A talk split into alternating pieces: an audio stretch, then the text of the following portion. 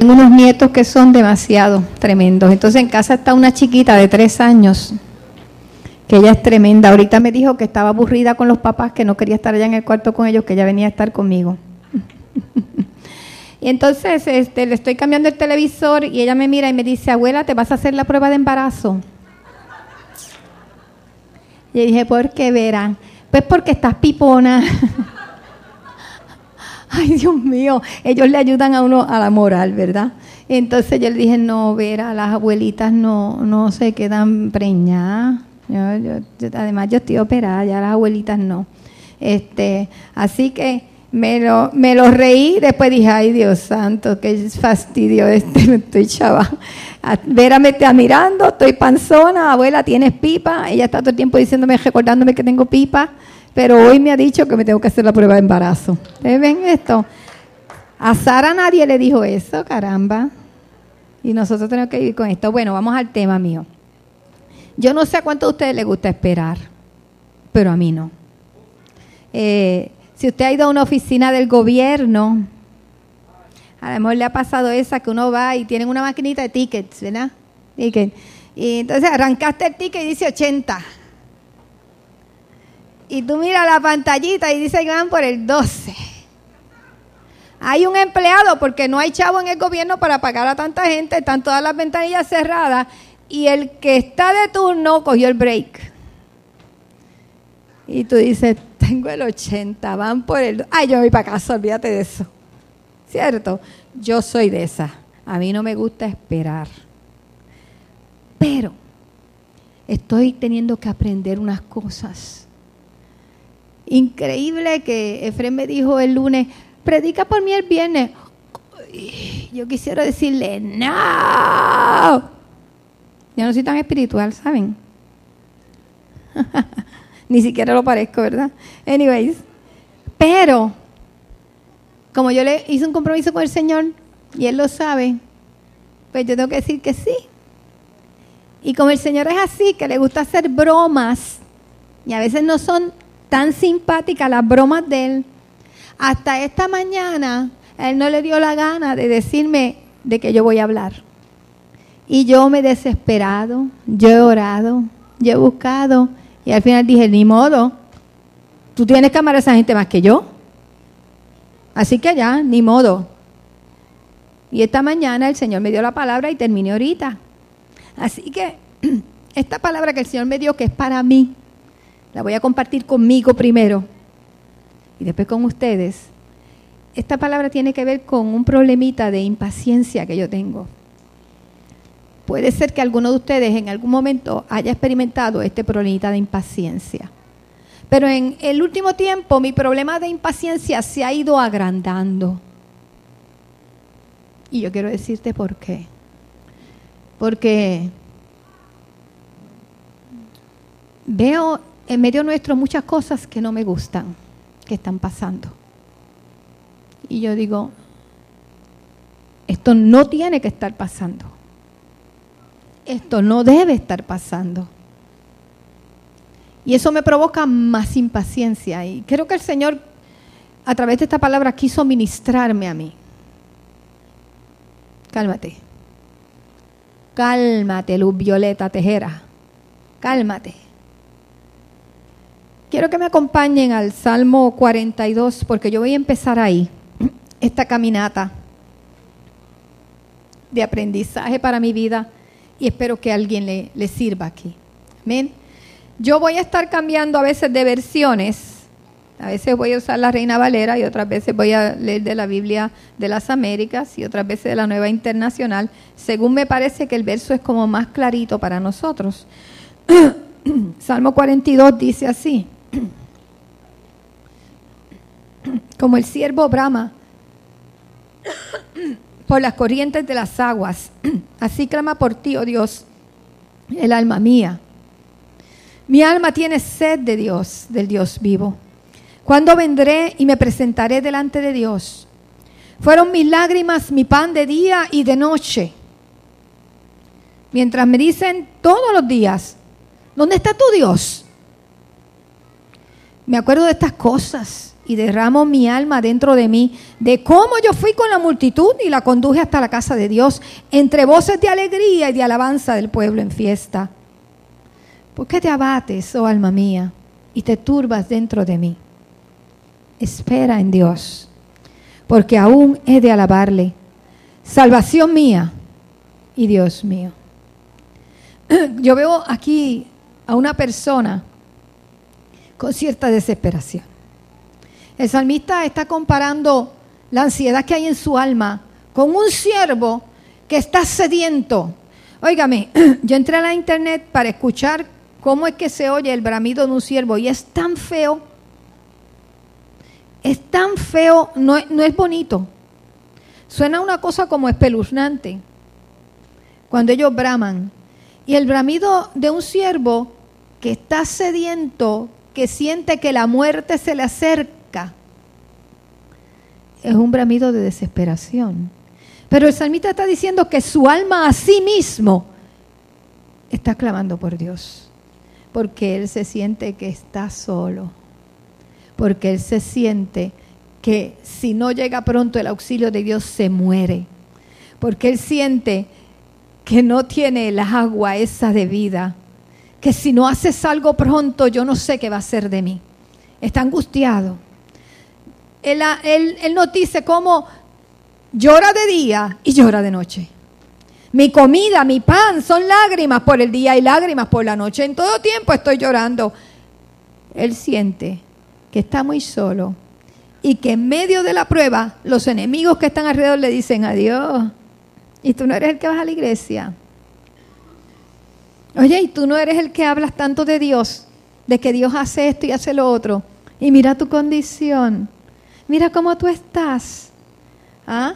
¿Dónde está tu Dios? ¿Dónde están las promesas que Dios, tú dices que Dios te ha hecho? ¿Dónde estás? Mírate tú, tú te has visto cómo tú estás. ¿Dónde está tu Dios? Tanto que haces, tanto que dices, tanto que, que vas a la iglesia, no sales de los cultos. Y yo te veo a ti igual o peor cada día. El salmista está entrando en una depresión. Y tú dirás, ¿por qué tú dices eso, Lucy?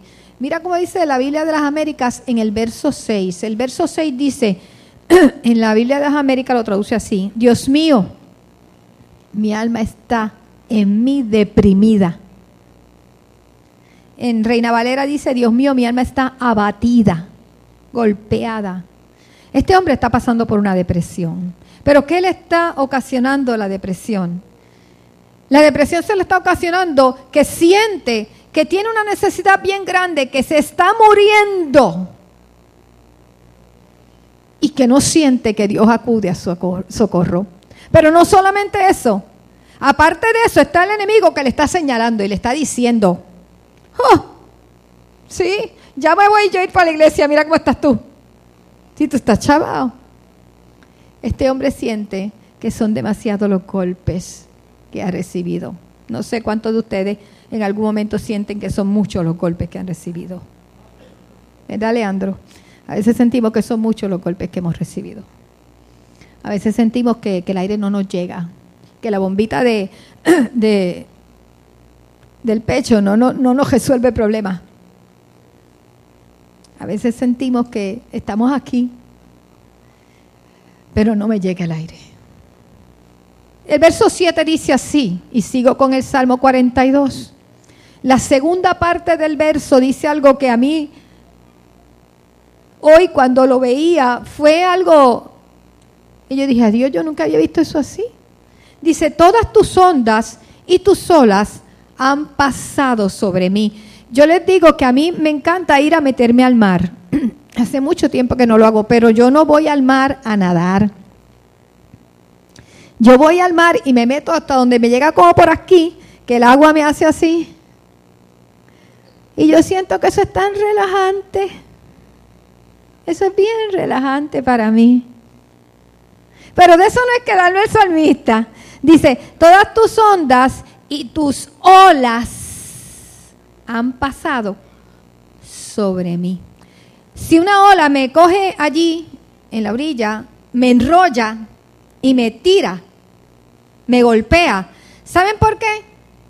Porque yo no sé surfear. Para mí las olas me asustan, pero a Casey, ¿verdad, Casey? Que para ti las olas no te asustan. No, tú quieres olas. Y tú quieres olas grandes, ¿verdad? Sí. El salmista está, no sabía surfear. No, el salmista está hablando de que todas las ondas y todas las olas, todas las pruebas que Dios ha enviado, lo único que han hecho es golpearlo, golpearlo, golpearlo, golpearlo, golpearlo. Pero si el salmista hubiera sabido hacer lo que hace Casey, que se monta en la ola, ¿verdad, Casey? Que tú te montas en la ola. Eso, yo estaba mirando de eso hoy. Eso es bien interesante. Ellos se montan en la ola. La ola no se monta encima de ellos. Digo, a menos que tengan un tropiezo, ¿verdad? Y los enrolle. ¿Verdad, Lenny? A esa gente le encanta todo eso. Lo que yo estaba viendo era que el, el, el que surfea, ¿verdad? Va hacia la ola. Ahí viene. Se acomoda, ¿verdad? Y yo no sé cómo lo hacen, pero se monta en la ola. Y de pronto, esa gente están sobre la ola, parados allá arriba en la altura. Óigame, qué tremendo. Que en vez que la ola lo arrolla y lo golpea, ellos usan la ola para levantarse en alto. Para mirar más arriba, para poder ver más allá cuál es el propósito de Dios con esto que yo estoy pasando. Porque cuando yo no sé bregar con el problema, llega la situación y me atropella. Me golpea, me, me trago toda el agua salada. Estoy ahí reventado en la tierra, en la arena, porque me golpeó y me tiró. Pero ellos que saben hacer esto, se levantan. Entonces, yo pensé que nosotros vamos a tener que aprender a surfear sobre esas olas que envía el Señor, porque te voy a decir, Él no está hablando de un ataque del diablo. Él está hablando de olas que envió el Señor, olas que envió el Señor para hacerlo a Él levantarse más en alto, para que esté más arriba, pero a veces no lo entendemos, ¿verdad? A veces yo no lo entiendo, que somos así complicados. Amén. Sigo por aquí, desde un lugar de altura. Vamos a ver mejor, podemos distinguir por qué esto está pasando en mi vida. Santiago lo pone así, Santiago uno, dos al tres dice, hermanos míos, tened por sumo gozo. ¡A rayo! Cuando os halléis en diversas pruebas, sabiendo que la prueba de vuestra fe produce, ¿que produce qué? Paciencia. Ay, pero si a mí no me gusta la paciencia. Si yo no quiero esperar, si yo si, si tengo el turno ochenta y van por el doce, yo me voy mejor para casa. Olvídate de eso. Yo no tengo paciencia para eso. Si la fila está larga en Burger King, me voy para el McDonald's. Olvídate. Cualquier cosa, no como, pero no me voy a hacer esa fila. Yo no tengo la paciencia, pero el Señor nos envía pruebas para enseñarnos paciencia. Él sabe que necesitamos crecer en paciencia. Porque si yo aprendo a bregar con la situación, yo me voy a levantar en alto. No me voy a quedar atropellado allá abajo. En el huerto de Getsemaní, Jesús fue a orar y ¿saben lo que Jesús vio? La película de la pasión. Jesús la vio, le dieron un preview. Y cuando Jesús vio la pasión y muerte de Cristo allí en el Getsemaní, Jesús vio un tsunami. Aquello no era una ola. Mm, mm, mm. Eso era un tsunami. ¿Se puede uno montar en una ola de un tsunami? No. ¿Y saben lo que Jesús hizo? Pasa de mí esta copa. No. Pasa de mí esta copa. No. Pasa de mí esta copa. Tres veces. Óigame, yo no sé por qué a veces insistimos los predicadores en hacer ver a Cristo, nuestro Cristo, como un superhéroe de esos de los, de los cómics. Jesús no era así. Jesús lloró. Jesús clamó. Jesús se asustó cuando vio todo lo que venía. tuvo temor. El Padre nunca escondió la humanidad de Cristo. Nunca nos dejó ver las facetas de Jesús como un ser humano, porque a veces queremos, hermano, ¿cómo estás? ¿Cómo te sientes? Y la otra persona espera que cuando te dice cómo te sientes, tú le digas, amén, bien, gloria a Dios, estoy en la gloria. Perdónenme, pero sí, mis amados. Y si uno le llega a decir, pues me siento, mira, arrepiéntete, muchacha, tú no sabes qué dice la palabra, tú no puedes hablar así, tienes que confesar. Nestalí, no puedes decir que te duele el pie.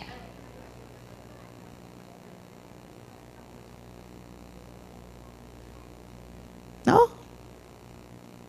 tengo que decir, estoy bien, gloria al Señor, mis amados, porque todo lo puedo en Cristo que me fortalece. Y si eso es una verdad, también es una verdad que yo soy un ser humano de carne, que me duele,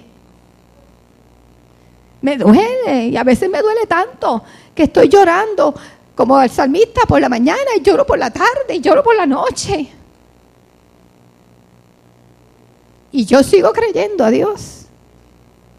Ay, hermanos, yo tengo muchos testimonios de cosas que Dios ha hecho en mi vida. Y ¿saben qué? Yo me agajo con ellos con, con uñas y dientes para recordar que yo tengo un Dios que es poderoso.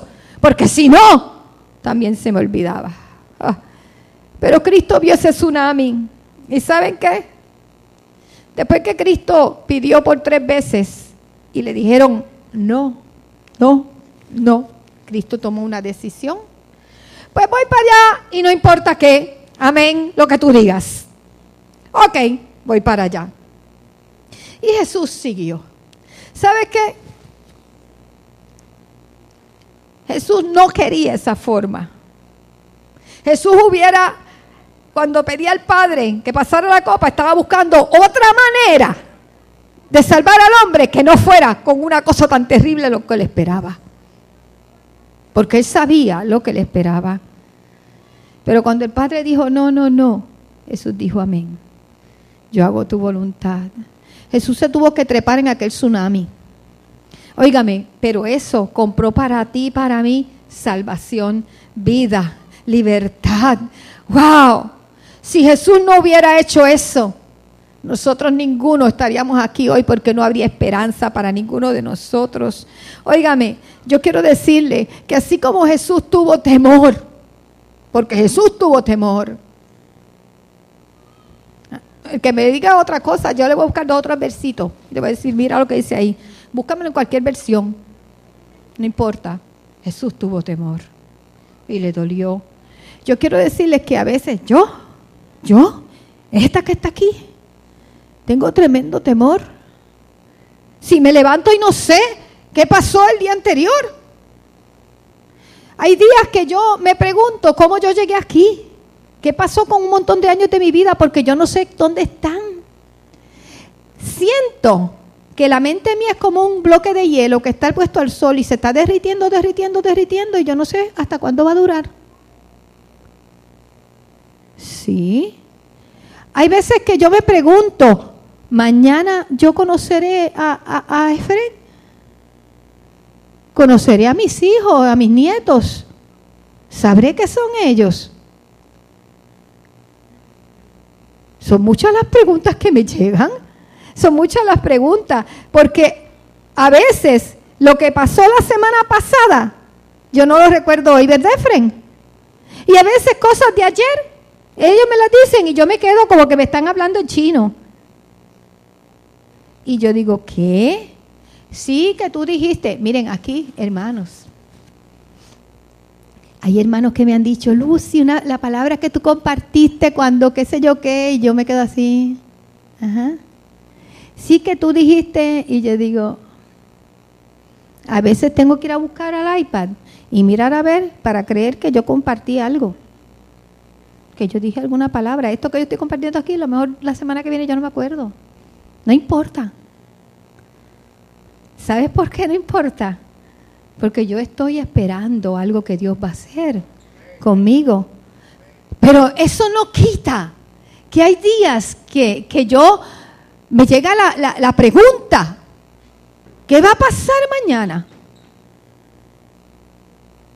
Recordaré algo, perderé la mente completamente, las memorias, no sabré ni quién es, ni, ni, ni dónde estoy. Y después digo, no, esto no se parece a lo que Dios me ha dicho. Entonces tengo que pelear una pelea. Tengo que pelear una pelea con el enemigo. Porque ¿sabes qué? Que el enemigo va a venir siempre a tratar de tirar por tierra las cosas que Dios nos ha dicho. Si yo tengo una palabra de Dios, yo me tengo que agarrar de ella y creerla y vivir por ella.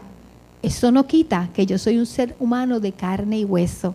Que si tengo una reunión con Maggie Carrión, ella tiene que mandarme un texto ese día, ¿verdad, Maggie? Para que yo me acuerde. Y con, con eso se me olvida. Maggie fue a buscarme hace poco a casa porque teníamos una reunión. Y Maggie hasta los textos, pero como yo dejo el teléfono ya en el cuarto olvidado por cualquier esquina, y cuando Maggie aparece en casa, yo la saludo. Ajá, Maggie, pasa para acá. Y ella me dice, Lucy, tenemos reunión, tú no te acuerdas. Ah, ah, ok. Wanda también, constantemente ya me tiene que recordar todas las cosas, ya son mis memorias, ¿ves?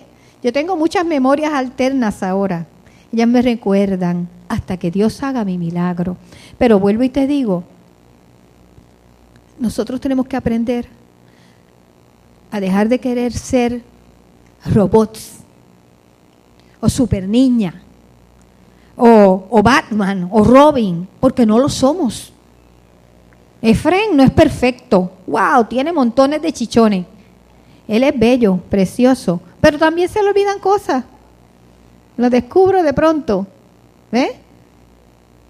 No es Superman, le duelen cosas, le duelen muchas cosas. Y a veces usted lo ve ahí tan de esto y él está con sus situaciones. Pero estamos diciendo que tenemos que dejar nuestras posturas y aprender a ser a entender que sí, que el dolor está ahí. A veces yo no sé, hermano, miren hermano, yo tuve que aprender a llegar a la ciudad de Arecibo, que es tan grande, al pueblo. A mí se me olvidó cómo subir al pueblo de Arecibo. Y tenía que ir a hacer algo en el pueblo de Arecibo. Y yo decía, ¿y para dónde yo cojo? ¿Por qué carretera yo cojo? ¿Cómo se llega al pueblo? Yo olvidé cómo llegar a casa de mi hermana Mari. Mi mamá me tuvo que enseñar de nuevo, ir conmigo en el carro para enseñarme llegar a casa de mi hermana Mari, donde nos congregábamos por años en la marquesina de su casa. A casa de Estrella no me he atrevido a ir porque no sé llegar. El día que mami me lleve, voy, voy con ella. Yo olvidé cómo llegar a casa de mi hermana Estrella, que vive por Atillo. Así que muchos de ustedes jamás los visitaré porque no sé cómo llevan, ni sé dónde viven. Y se me olvidan sus nombres. El montón de ustedes, yo estoy orando y le tengo que decir al Señor, tú sabes de quién yo estoy pensando, porque no me acuerdo cómo se llaman. Y hoy estaba hablando con, con Samir y estaba este, mencionándole una hermana para mandar un texto de felicitación y yo le decía a la hermana fulana y Samir me dice, mami, ella no se llama así. Y ella me da el nombre de la hermana y yo digo, pues, ni modo. Así que no, me puede pasar como me pasó con una hermana. Yo estaba en, en el colmado, ahí en Cachancari, y salí, y esta persona estaba más sonreída conmigo. Yo le paso por el lado, me sonrío y sigo. Y cuando voy cerca al carro, yo digo, ¿será que me conoce? Ay, mi madre. Voy para atrás y le digo, perdóname, ¿tú me conoces a mí? Y ella me dice, yo voy a la iglesia. Perdón. Qué feo. Es bien feo. Reina, es bien feo. Pero yo estoy aprendiendo a vivir con eso. Claro, no me voy a quedar con eso siempre. Porque yo sé que el Señor va a hacer mi milagro. Y yo les voy a decir una cosa. Yo lo voy a amar a Él, no importa. Una cosa u otra. Yo siempre lo voy a amar a Él. Amén. A veces nos preguntamos tantas cosas. ¿Y si no me sano? ¿Y si pierdo el empleo? ¿Y si se me muere un hijo? Entonces vivimos con temores, pero no los disimulamos. queremos esconderlo.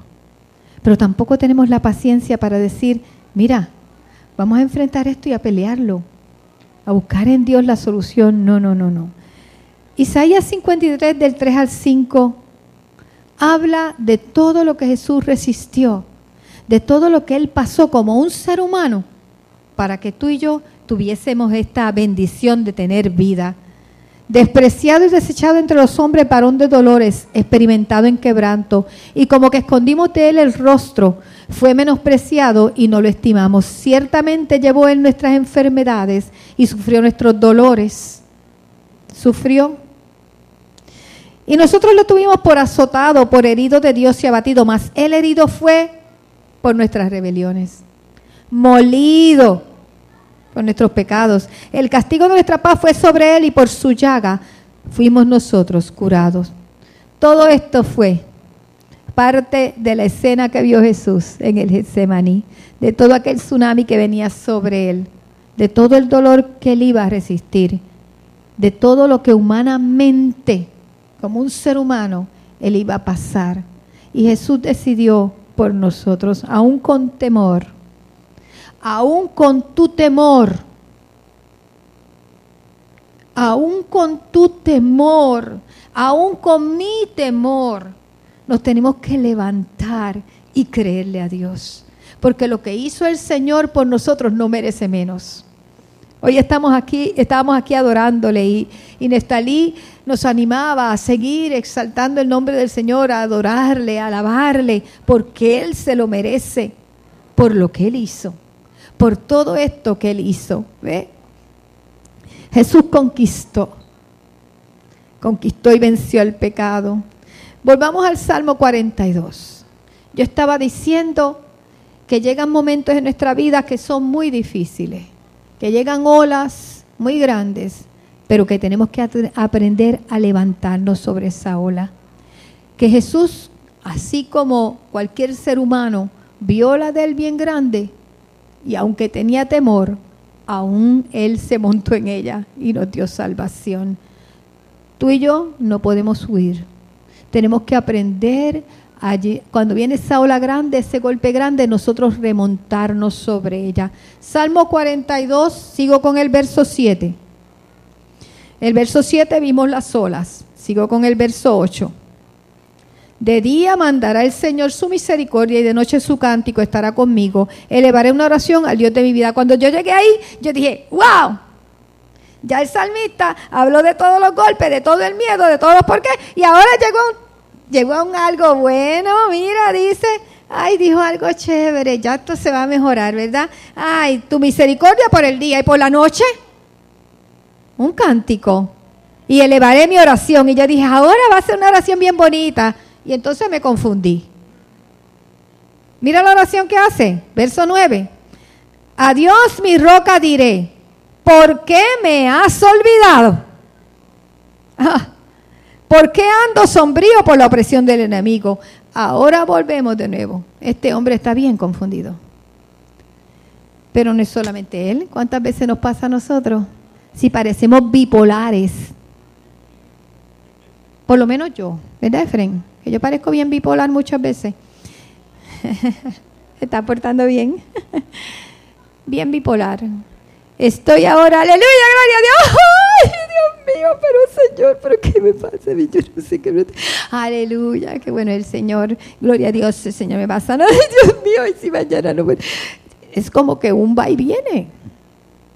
Tan pronto el enemigo empieza a susurrarnos cosas, de pronto uno como que le sigue creyendo. Eso me pasa más que a mí. Tan calladitos. Pero yo creo que eso no me pasa más que a mí. Porque al salmista por lo menos le pasaba. De pronto está diciendo que de día, ay de día la misericordia de Dios, porque me has abandonado. Y yo digo, pero espérate, o te peina o te hace jolo. Está la misericordia de día y ahora estás diciendo que te abandonó. Y yo digo, este se parece a mí en algunas cosas. El dolor y el miedo viene a veces y nos confunde tanto. Nos da desesperanza. Esta enfermedad que tengo, ¿se irá? Esta situación económica que no me da ni pa, más que pajó, para comer ajo blanco y ajo blanco y ajo y salchicha de vez en cuando. Sí, no da para más nada. Ya, si llega a caer un muslo de pollo, olvídate. Esa es una guerra en casa por el muslo. Hay veces y decimos, Dios mío, pero sí, ¿cuánto no me han dicho en la iglesia que Dios prospera, que Dios prospera y aquí en esta casa no cae un peso? Me dicen tanto que Dios sana, Dios sana y han orado por mí desde el más grande hasta el más chiquito. Me han ungido con aceite, me han soplado, me han hecho cuanta cosa hay y yo sigo con esto. Óigame, es que, es que esta lucha nuestra como seres humanos es seria. Y eso le estaba pasando al salmista. Yo quiero que hoy tú entiendas que lo que te pasa no es anormal. Que no eres bipolar. Simplemente eres un ser humano que está en un cuerpo de carne y que tienes unas luchas tremendas, pero no te puedes rendir. Como te digo una cosa, te digo la otra. ¿Cierto? Te va a venir el cantazo, pero mi hermano, tenemos que aprender a lidiar con él, y eso es lo que yo estaba aprendiendo en el día de hoy. ¿Ves? Las emociones golpeadas nos hacen preguntar, ¿por qué? ¿Por qué? ¿Por qué? ¿Por qué tengo esta enfermedad? ¿Por qué no hay chavo? ¿Por qué es que mi hijo que es tan cabezón o mi hija tan cabezona es tan terco o es tan terca? ¿Por qué es tan rebelde? ¿Por qué el esposo mío se fue? ¿O mi esposa? ¿Por qué? ¿Por qué?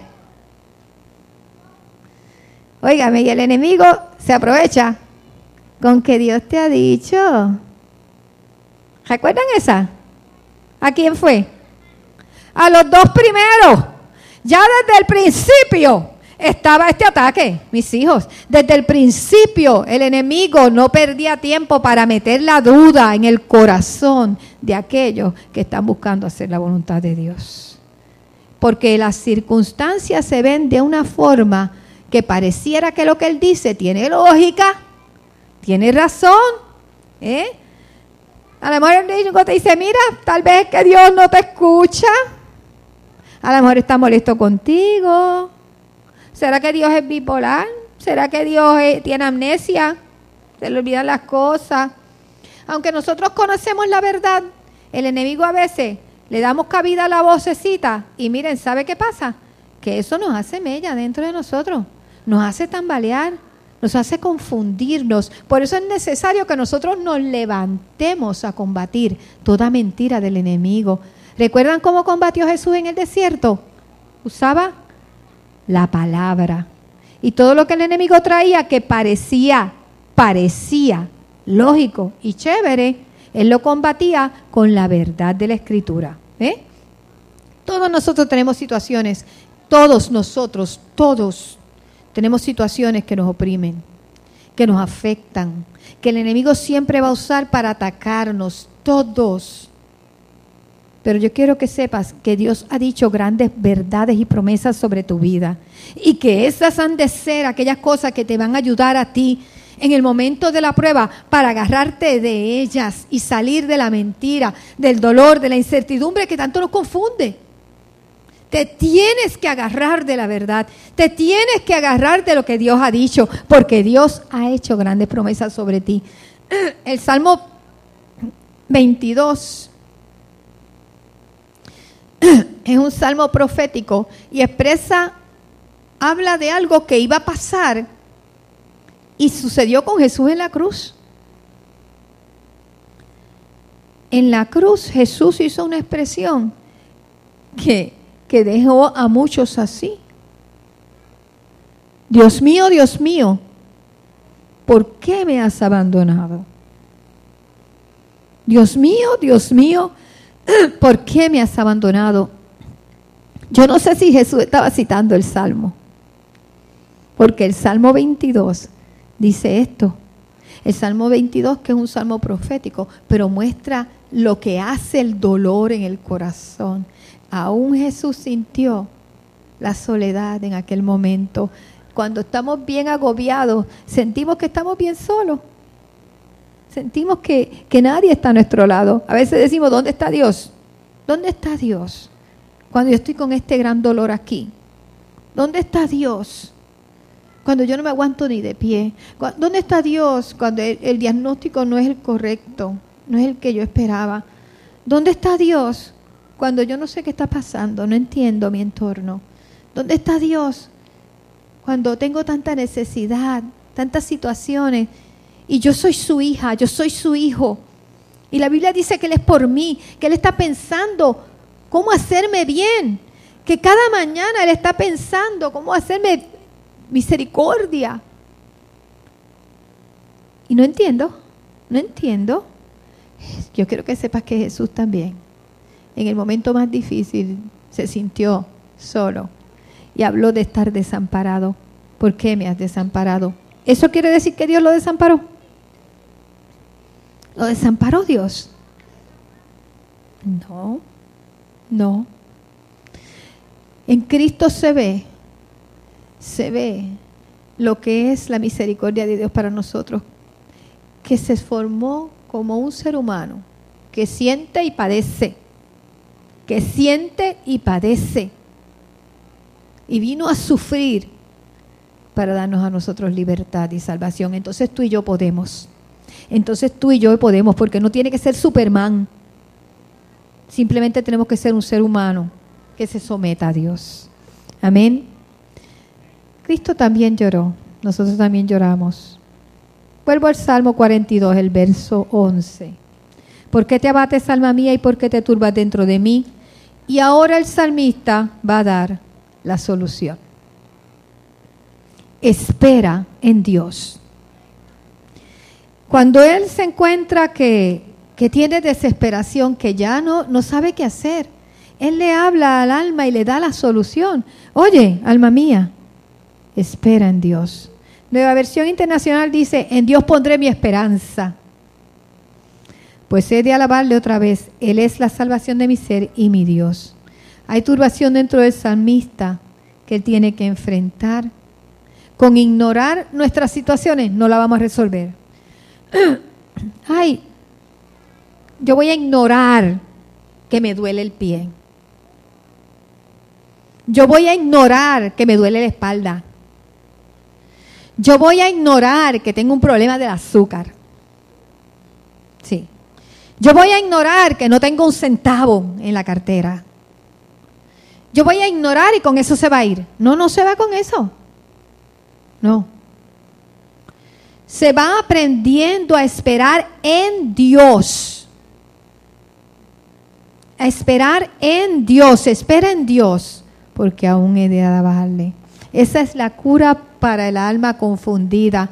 Y alguno me dirá: ajá, mija, eso estoy haciendo yo hace rato y nada pasa.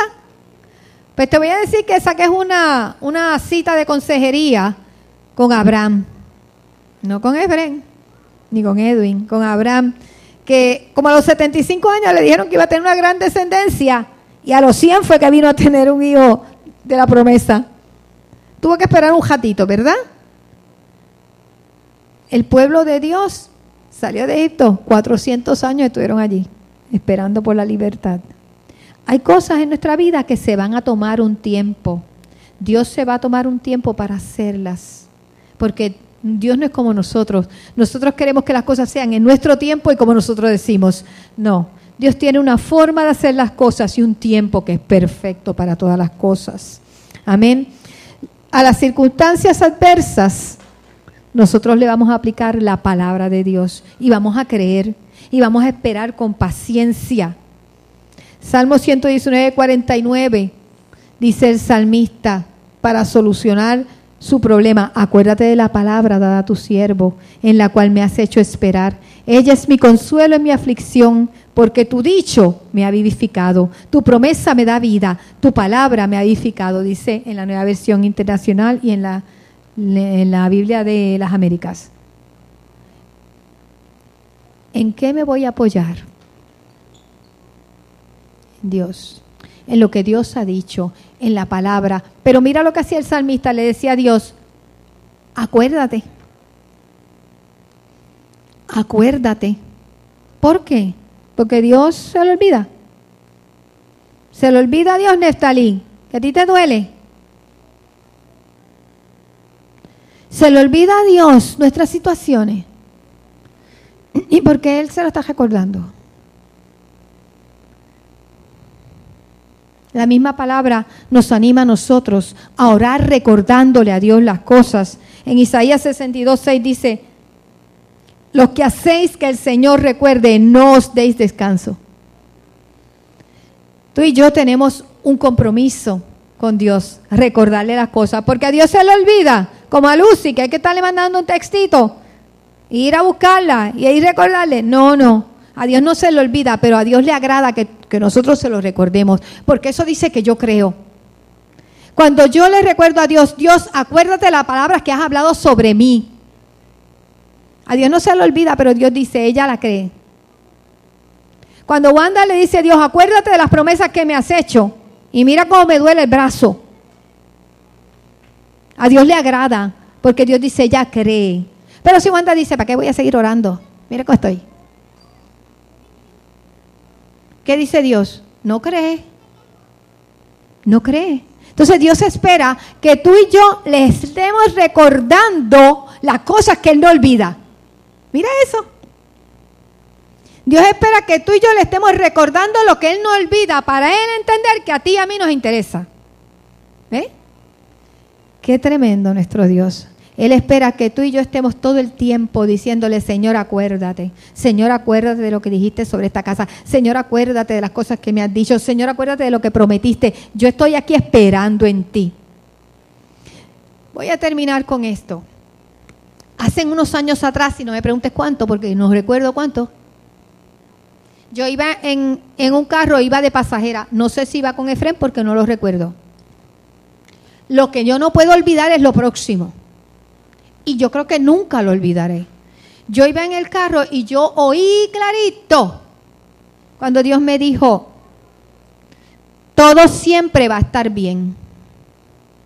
Y cuando yo oí eso, dije, ay, qué bueno, nunca nos va a pasar nada malo. Y de pronto inmediatamente me dijo, todo siempre va a estar bien, aunque un hijo tuyo se muera. Y yo me quedé así como que, que es lo que Dios me quiere decir. Todo siempre va a estar bien. Y me puso ese ejemplo porque creo que, que es una de las cosas que más golpea a uno como madre, pensar que un hijo se le vaya a morir. No que Dios me estaba diciendo que se me va a morir. Dios me está diciendo, aunque esto pasare, todo siempre va a estar bien. Jamás imaginaba yo que yo iba a pasar por esta etapa en mi vida, de esto que me está pasando. Pero ¿sabes qué? Una de las cosas que me anima a mí mucho es saber que en medio de esto que yo estoy pasando, Dios me dijo hace tiempo, todo siempre va a estar bien. Dios me garantizó una cosa. Yo voy a estar contigo, olvídate lo demás, nena. Yo voy a estar contigo, no importa lo que pase. Se puede derrumbar al lado tuyo, caer esto, caer lo otro, y tú vas a estar bien. Yo, cuando yo miro a mi hermana Leida,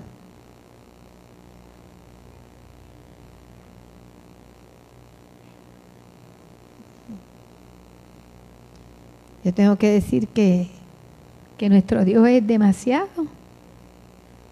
Ella perdió a su hijo, un muchachito joven.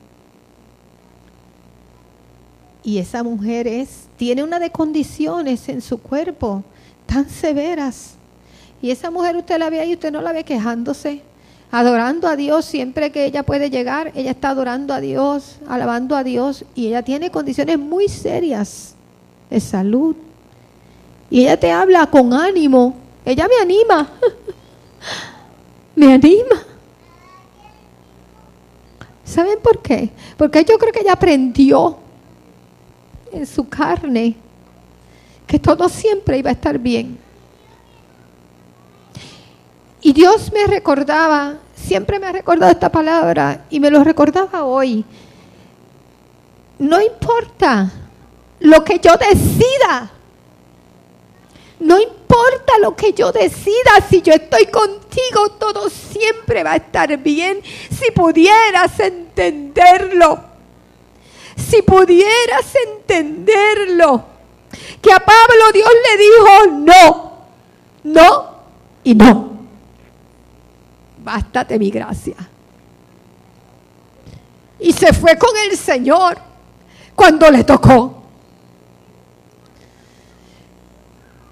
Dios sabe lo que va a hacer con tu vida, lo que va a hacer con la mía.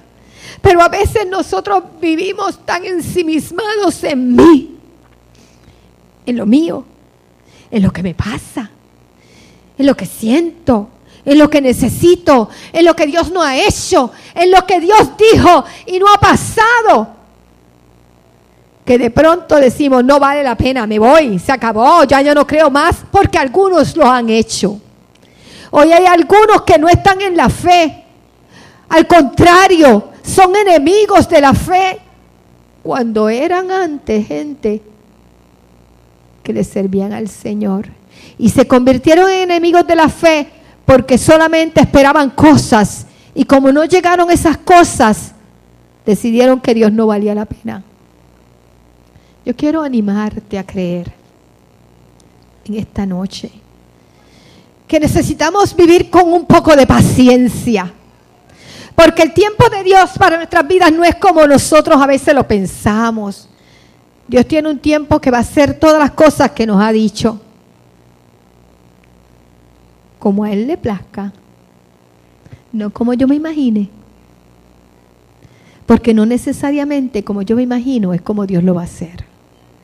Lo que sí Él sí va a hacer es que Él va a cumplir, porque Él es Dios fiel.